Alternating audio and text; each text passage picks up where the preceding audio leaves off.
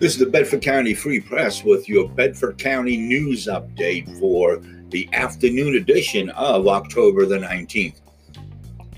A strangulation occurred on October the 12th on Main Road in Colerain Township.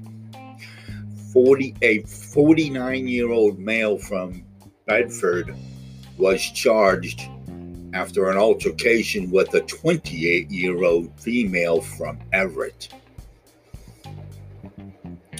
One vehicle crash occurred on October the 17th on Lafayette Road in Bloomfield Township. Joshua Jays of Hopewell lost control of a 1999 Ford Ranger. The vehicle left the roadway and struck a fence and then traveled into a ditch. The driver was not injured and is being charged for the crash. A theft from a motor vehicle occurred on, on September the 27th at 172 Friendship Village Road in Bedford Township.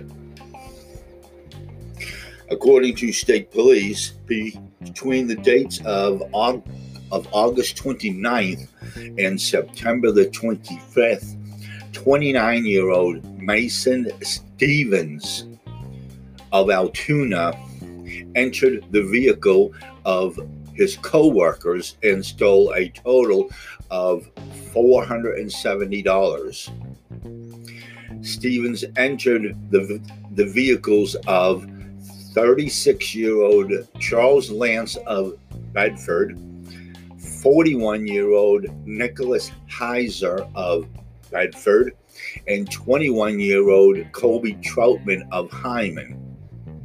Stevens is accused of entering the vehicle on six different occasions. A drug possession occurred on October the 7th on I 99 North in Bedford Township.